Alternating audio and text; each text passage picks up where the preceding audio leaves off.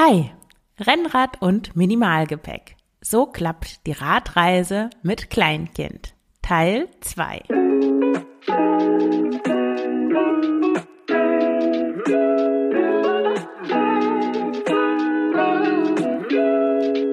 Herzlich willkommen zum Frugales Glück Podcast, dem Podcast über Minimalismus, Nachhaltigkeit und vegane Ernährung. Mit mir, Marion Schwenne. Hier erfährst du, wie du mit weniger besser leben kannst. Viel Spaß dabei! Hallo und herzlich willkommen zu dieser neuen Folge des Frugales Glück Podcasts. Heute mit dem zweiten Teil der Radreise mit Kleinkind Folge. Und bevor ich in die Folge einsteige, noch einmal die kleine Erinnerung. Wenn dir der Podcast gefällt, wenn du ihn gerne hörst, dann kannst du mich unterstützen, indem du einfach in dem Player, wo du ihn hörst, den Podcast bewertest mit fünf Sternen wäre toll. Das kostet dich nicht viel Zeit, aber mir hilft das einfach von mehr Menschen gesehen zu werden, äh, damit noch mehr Leute mich hören und einfach der Podcast bekannter wird. Oder du kannst eins meiner E-Books kaufen, Minimalismus mit Kindern oder das Minimalismus-Handbuch oder die beiden Bücher oder eins von beiden verschenken. Oder du kannst mich mit einem einmaligen Beitrag oder einem kleinen Abo unterstützen via PayPal oder Steady. Oder wenn du Bücher kaufst, wenn du regelmäßig Bücher kaufst, richtige Bücher oder E-Books, dann kannst du das über meinen Affiliate-Link beim nachhaltigen und sozialen Buchversand, Buchhandel, Buch 7 tun. Das ist ein ganz tolles Projekt, dieses Buch 7. Und wenn du dann dort deine Bücher kaufst, statt bei anderen großen Buchhändlern oder sonstigen Händlern, dann unterstützt du ein tolles regionales Projekt und auch gleichzeitig mich und den Frugales Glück Podcast. Also vielen Dank schon einmal dafür. Ja, die Radreise mit Kleinkind. Heute geht es weiter mit dem Thema Strecke planen. Also wie viele Kilometer kannst du überhaupt am Tag auf deiner Radreise mit einem Kleinkind zurücklegen? Das ist natürlich eine wichtige Frage, weil du natürlich vorher dir überlegen wirst und möchtest, wo du überhaupt lang fährst und wie viele, ja, wie weit du überhaupt da kommen kannst. Und das hängt natürlich von verschiedenen Faktoren ab. Zuerst einmal von deinem Fitnesszustand und von deinem Trainingszustand. Also wenn du jetzt regelmäßig Rennrad fährst, dann hast du natürlich einen anderen Trainingsstand, als wenn du noch gar keinen Ausdauersport machst. Dann natürlich auch die Qualität deines Fahrrads ist wichtig. Wenn du doch mit deinem alten Hollandrad unterwegs sein möchtest, statt dir ein Rennrad zuzulegen, da bist du natürlich etwas langsamer unterwegs. Auch von deinem Kind, also wie viele Stunden am Tag hält es auf dem Fahrrad aus. Das würde ich vielleicht tatsächlich auch mal testen, an einem Tag am Wochenende einfach mal losfahren und gucken, wie, ja, wie, wie geht das so mit deinem Kind? Wie, wie lange hält es das aus? Kann es da schlafen oder musst du dann wirklich anhalten und absteigen? Dann natürlich auch, wo du fährst. Also das Gelände, ist es flach oder hügelig? Wenn es hügelig ist, dann ist man manchmal wirklich einfach doppelt so, doppelt so langsam oder halb so schnell, besser gesagt. Und Wetterumstände, das ist natürlich auch ein wichtiger Faktor. Bei Regen und Gegenwind bist du natürlich nicht so schnell, als wenn du Rückenwind hast und das Wetter so ein schönes, mauscheliges 23 Grad und Sonnenschein veranstaltet. Also wenn du jetzt selten Fahrrad fährst, nicht so nicht so viel Ausdauersport normalerweise machst und mit Trekkingrad und Fahrradanhänger in Oberbayern unterwegs bist, dann schaffst du vielleicht nur 20 Kilometer am Tag. Wenn du aber passionierte Läuferin bist und mit Rennrad und ruhigem Kind durch Holland fährst, dann kann es schon sein, dass du auch 100 Kilometer am, schaffst, am Tag schaffst. Meine Tochter und ich sind auf unseren mehrtägigen Radreisen ungefähr 40 bis 80 Kilometer am Tag unterwegs gekommen, unterwegs gewesen. Ich würde sagen, dass im Schnitt so 50 bis 60 Kilometer realistisch sind und auch für den Fahrer, die Fahrerin und das Kind realistisch umzusetzen sind.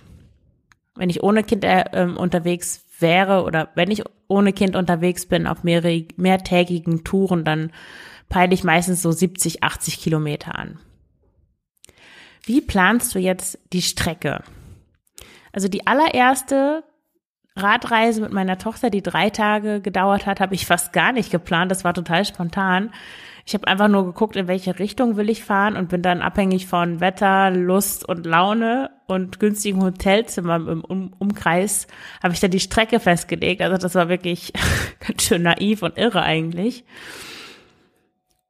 Aber ja, wie, wie detailliert du die Strecke für deine Radreise mit äh, Kleinkind vor- und durchplanen willst, das ist echt Typ- und Stimmungssache. Also worauf hast du Lust? Möchtest du einfach drauf losfahren und spontan entscheiden, wohin es euch treibt? Oder hast du das lieber, dass alles genau geplant ist, dass du weißt, okay, das ist mein Zielort und ich habe da auch schon ein Hotelzimmer gebucht oder einen Campingplatz oder was auch immer.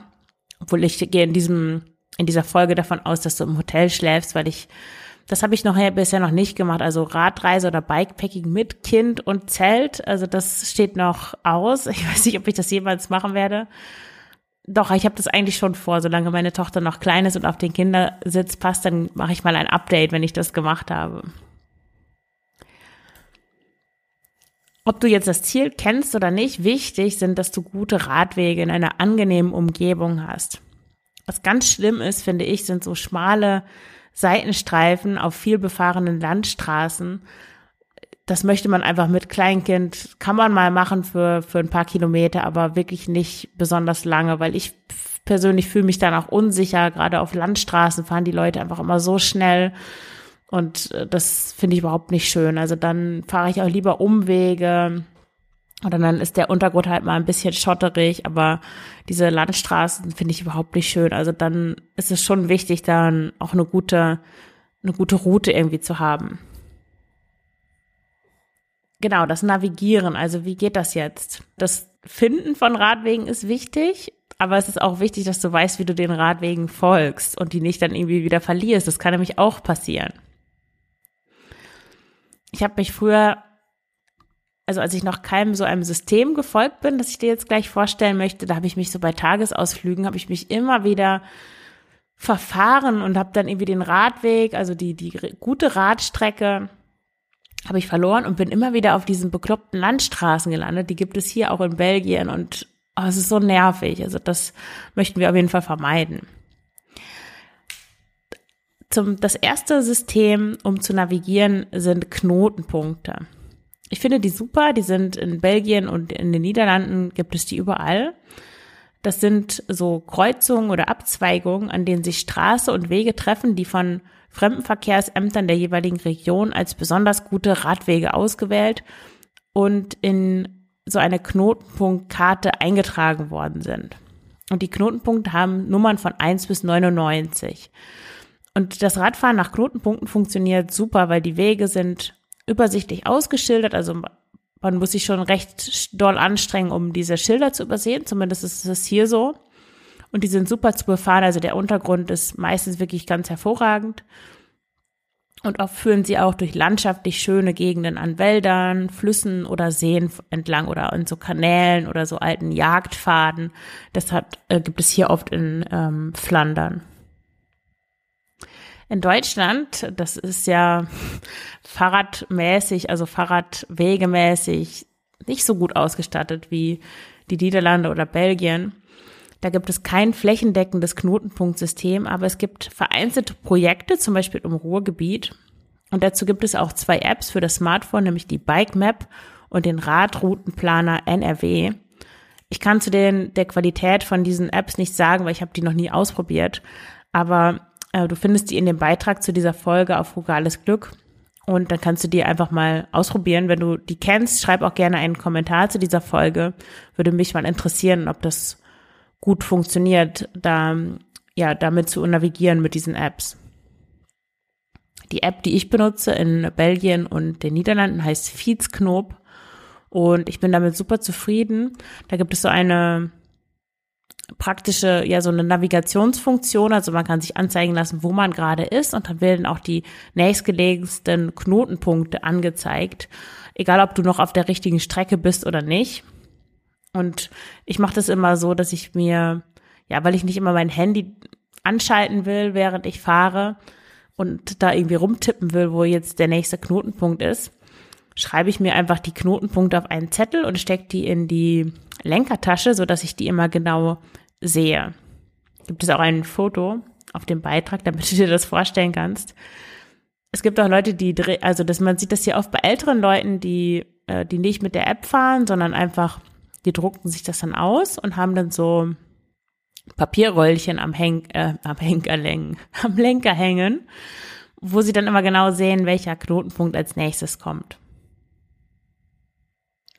Weil nächstes ist natürlich so nervig, als wenn du ständig anhalten musst, um ja, weil du nicht mehr weißt, was der nächste Knotenpunkt auf deiner Route ist. Und ich persönlich kann mir Zahlen total schlecht merken. Du sagst mir eine Zahl und ich habe die im nächsten Moment wieder vergessen. Deswegen ist es ziemlich praktisch, sich das auszudrucken oder einfach aufzuschreiben.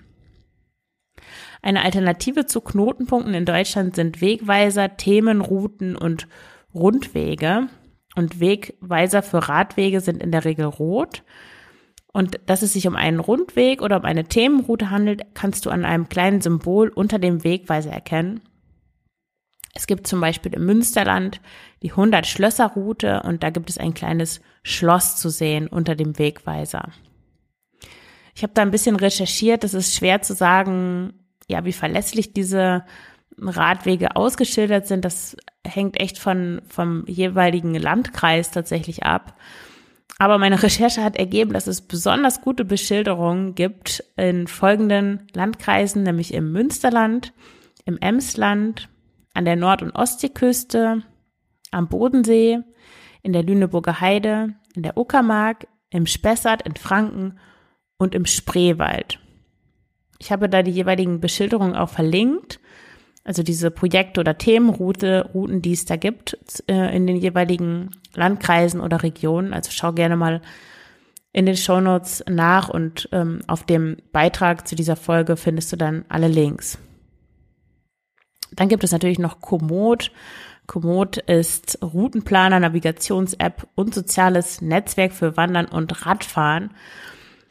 Und online, wenn du online bist, sind eigentlich alle Karten kostenlos verfügbar. Wenn du sie offline benutzen willst, dann kannst du die Karten einer Region oder weltweit ähm, für einen nicht so hohen Preis herunterladen.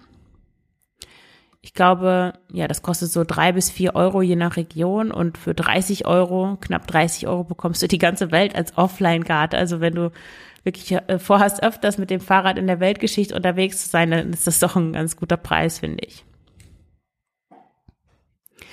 Mein Tipp an dieser Stelle, wenn du mit Rennrad und Kleinkind unterwegs bist, dann suche bei Komoot nach Strecken für Bike-Touring und nicht fürs Rennradfahren. Ansonsten kann das wirklich passieren, dass sich die App wieder über besagte Landstraßen ohne Radweg schickt. Das ist mir dann auch schon passiert. Also nach Bike-Touring gucken. Wie klappt das jetzt, dass du mit Komoot die geeigneten Radwege findest? Ähm, du kannst also gute Radwege, solche an Flüssen, Kanälen oder Eisenbahnschienen, die sind meistens breit und gut mit Kindern befahrbar. Also ich würde mich auf solche Radwege fokussieren.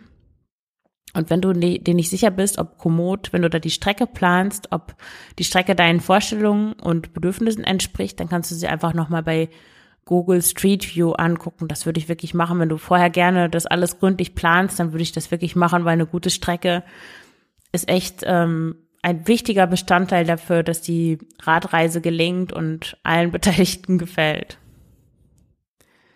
Ja, auf der auf dem Blogbeitrag kannst du auch noch mal die Strecken sehen, die ich gefahren bin mit meiner Tochter. Das kann ich jetzt hier natürlich schlecht beschreiben.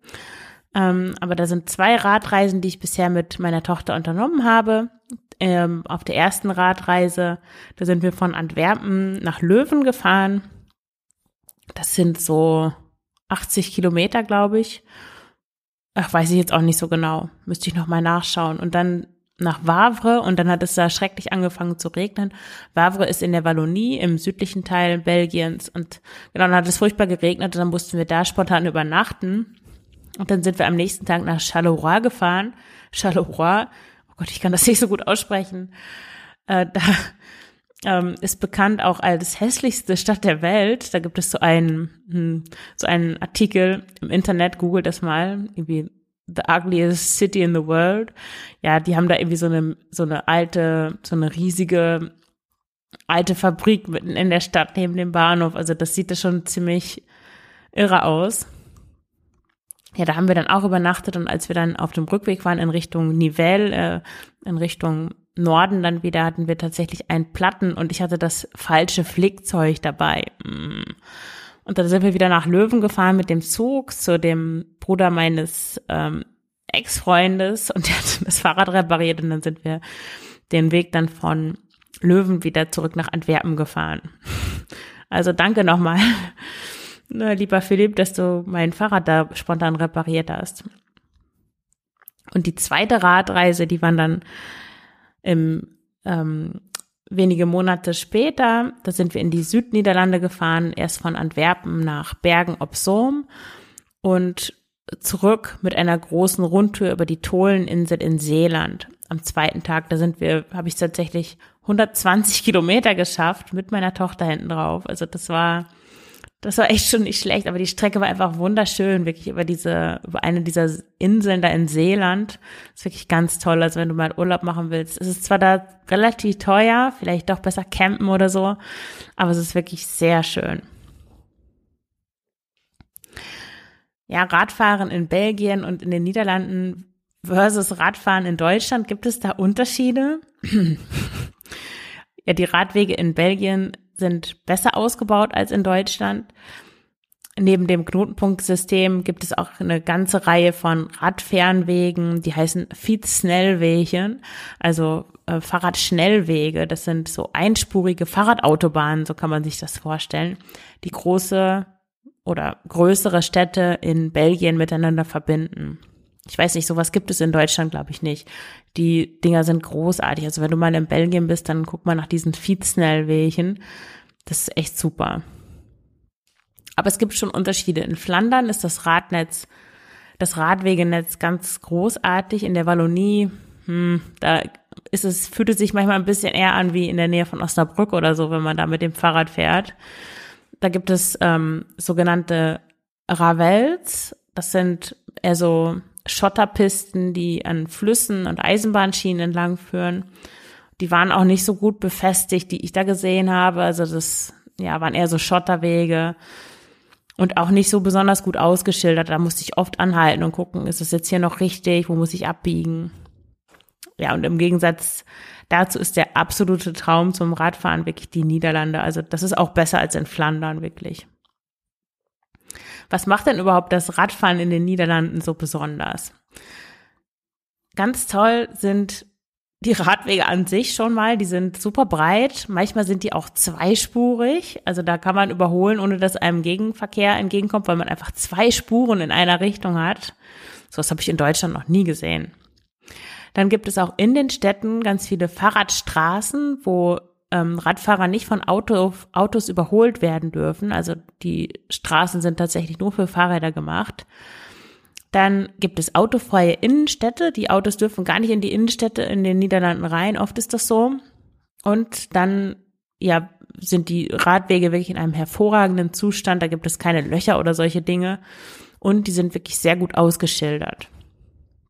Was einfach so schön ist in den Niederlanden, ist, dass man merkt, dass das da wirklich eine Priorität hat, äh, Radwege zu bauen, zu pflegen, dass die Leute mit dem Fahrrad unterwegs sind. Das ist einfach, gehört einfach zu der, ja, zu dem Lebensgefühl, zu der Kultur dazu. Ähm, und ist einfach bei der Städteplanung und bei der Wegeplanung im Speziellen ist es einfach ein wichtiger Bestandteil und das merkt man einfach sofort. In Bergen ob, Bärchen ob, ob Sohm zum Beispiel ähm, da gab es einen großen See am Stadtrand und um diesen See herum, da gab es einen mehrere Meter breiten Radweg. Aber es gab nirgendwo Autos. Ich habe da nirgendwo Autos gesehen. Und wenn ich das mit Deutschland vergleiche, dann bin ich in Deutschland froh, wenn es überhaupt Fahrradwege gibt. Und ausgeschildert sind die meistens nicht. Und die sind auch oft kaputt. Und dann gibt es irgendwelche Baumwurzeln, die die Dinger kaputt machen. Oder dann hören die plötzlich einfach auf. Ja, du kennst das. Also ein Aufruf an die Politik, bitte mehr Radwege ausbauen. Ja, wenn du äh, dich für dieses Thema interessierst, da habe ich auch noch eine Hörempfehlung vom Bewegt-Podcast. Da sprechen Katrin und Daniel in der 227. Folge des Bewegt-Podcasts über ihre Radreise auf dem Rheinradweg sind sie gefahren von Frankfurt nach Rotterdam. Auch eine sehr spannende und inspirierende Folge. Den Link findest du auch in dem Beitrag zu dieser Folge auf Frugales Glück. Beim nächsten Punkt wird es besonders spannend. Schließlich ist das ja ein Minimalismus-Podcast. Da geht es um das Gepäck. Also, welche Kleidung brauchst du denn überhaupt für dich? Ich würde empfehlen, sowieso eine Radreise mit Kindern nur bei warmen Temperaturen zu machen. Deswegen beziehen sich diese Empfehlungen jetzt zur Kleidung auf die Monate Mai bis Oktober. Also ganz wichtig ist eine Radhose. Da führt echt kein Weg dran vorbei, weil auch gerade Rennradsättel, die sind nicht auf Komfort ausgerichtet. Da brauchst du sowieso eine Radhose, aber auch auf normalen Sätteln spürst du natürlich nach 40 Kilometern, wo du gesessen hast. Und Radhosen sind halt am Po und im Genitalbereich gepolstert und das wissen viele Leute nicht, die sich nicht mit Rad, äh, Rennradfahren auskennen, aber man fährt tatsächlich ohne Unterhose in äh, Radhosen, in gepolsterten Radhosen, weil sonst gibt es Scheuerstellen, weil die sind extra so geplant, äh, ja, dass das alles gut abgepolstert wird. Leider sind Radhosen nicht so ganz günstig wie viele Sportkleidung. Ich habe mir da auf Vinted eine gebrauchte Radhose gekauft, die war echt ein Schnäppchen, also schau da mal nach, da findet man auf jeden Fall immer ganz günstige Sachen. Und achte darauf, wenn du eine Frau bist, dass du wirklich eine Frauenhose kaufst, weil Männerhosen sind natürlich an anderen Stellen gepolstert. Ein Radtrikot. ja, brauchst du ein Radtrikot auf einer Radreise? Äh, jein. Also für ein Radtrikot spricht, dass die fürs Rennradfahren optimiert sind. Der Stoff ist atmungsaktiv und leitet den Schweiß nach außen. Und das Tolle an Radtrikots ist vor allem, dass die hinten so Taschen haben, um zum Beispiel Bananen, Energieriegel oder Luftpumpen da reinzustrecken. Und außerdem ist die Rückenpartie ein bisschen länger geschnitten, so dass du auch in der vorgebeugten Haltung hinten noch mit Stoff bedeckt bist, weil ich finde es auch unangenehm, wenn hinten so der Rücken frei ist. Deswegen ist das schön, äh, wenn der Rücken noch bedeckt ist, halt durch dieses etwas längere Trikot. Aber du brauchst es nicht unbedingt, weil du kannst auch einfach irgendein anderes eng anliegendes Oberteil aus Funktionsstoff zum Radfahren anziehen. Du brauchst da nicht irgendwelche fancy Trikots, wenn du keine hast und nicht noch mehr Geld ausgeben willst. Dann kauf dir lieber ein gutes Fahrrad anstatt ein, ähm, anstatt ein Trikot, würde ich sagen. Ich habe, bevor ich mein gebrauchtes Trikot gekauft habe, hatte ich immer so ein Laufoberteil an, ja, das ich im Winter, das war langärmlich, zum Laufen angezogen habe. Radunterhemd, es gibt da ja auch ja die verschiedensten Sachen, spezielle Radunterhemden, spezielle Radsocken, ähm, diese gepolsterten Hosen gibt es auch mit Hosenträgern. Also das vielleicht irgendwann, wenn du wirklich oft Rennrad fährst, ganz praktisch, aber muss wirklich nicht sein. Also ich habe kein Radunterhemd, ich fahre einfach in so einem normalen Sportoberteil, so ein ähm, Sporttop, äh, was ich dann auch ohne BH tragen kann, weil ich bin äh, ja lieber ohne BH unterwegs. Da gibt es auch eine Folge im Frugales Glück Podcast. Ich schaue mal, ob ich die gerade kurz finde. Ja, das war Folge 4 und, nee, 33. Kleidung ohne BH tragen. Das ist auch einer der beliebtesten Artikel auf dem Blog. Also wenn du den noch nicht kennst und du interessierst dich auch für das Thema BH frei, dann ähm, schau dir den Artikel doch mal an oder hör dir die Folge an. Regenjacke ist das nächste. Must have auf dem Fahrrad. So Fahrradregenjacken können unglaublich teuer sein. Da kann man ohne Probleme schnell mal 300 Euro für ausgeben. Weil das ist echt so eine Hochtechnologie. Die sind super leicht, die sind regendicht und atmungsaktiv.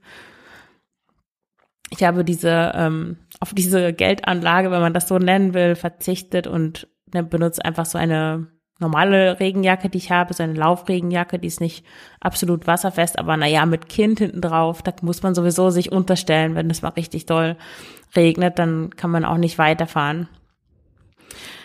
Ja, also eine Regenjacke würde ich aber schon mitnehmen, weil die, ja, wenn du eine kleine hast, die sich leicht verstauen lässt, dann ist es, nimmt sie auch nicht so viel Platz weg. Und du kannst sie auch als normale Jacke tragen, wenn es auf deinem Bikepacking-Abenteuer mal kühl wird. Also das ist immer gut, multifunktionale Gegenstände dabei zu haben. Dann habe ich noch verschiedene Accessoires dabei, zum Beispiel Frotteesocken. Frotteesocken sind super, wenn es regnet oder wenn du viel schwitzt. Oder genau, wenn es matschig ist oder regnet, dann kannst du dir einfach runterrollen, weiterfahren und wieder hochrollen, wenn es wieder trocken ist und dann fühlt sich der Socken halt, dann ist halt die, die, die obere Hälfte des Sockens doch trocken und das fühlt sich total schön an. Und welche Schuhe trage ich eigentlich? Also bei so einer Radreise trage ich Barfußschuhe, entweder Laufschuhe oder Sandalen. Klickschuhe würde ich da jetzt nicht tragen, da ist man vielleicht ein bisschen schneller mit, aber da muss man ja noch ein zweites Paar mitnehmen und mm, ja, darauf würde ich erstmal verzichten. Dann habe ich natürlich noch einen Fahrradhelm und ein Zopfband und Fahrradhandschuhe. Ja, kannst du machen, wenn du stark schwitzt an den Händen, habe ich aber bisher nicht gebraucht. Dann brauche ich natürlich auch noch Wechsel- und Stadtkleidung, weil ja, man will ja auch mal absteigen und wenn man abends irgendwo ist, dann auch da herumlaufen, nicht in der verschwitzten Radkleidung, sondern in irgendwas anderem. Und da hatte ich immer ein T-Shirt dabei, eine Strumpfhose und einen schlichten schwarzen Rock, den man so zusammenrollen kann, konnte so einen elastischen, ganz leichten und wiegt natürlich weniger als eine Jeans, also das würde ich dir schon empfehlen. Und außerdem sieht so ein Rock mit Regenjacke und Laufschuhen natürlich großartig aus. Kannst du auch ein paar Fotos sehen von meinen verschiedenen Outfits in diesem Beitrag zu dieser Folge. An dieser Stelle unterbreche ich diese Folge.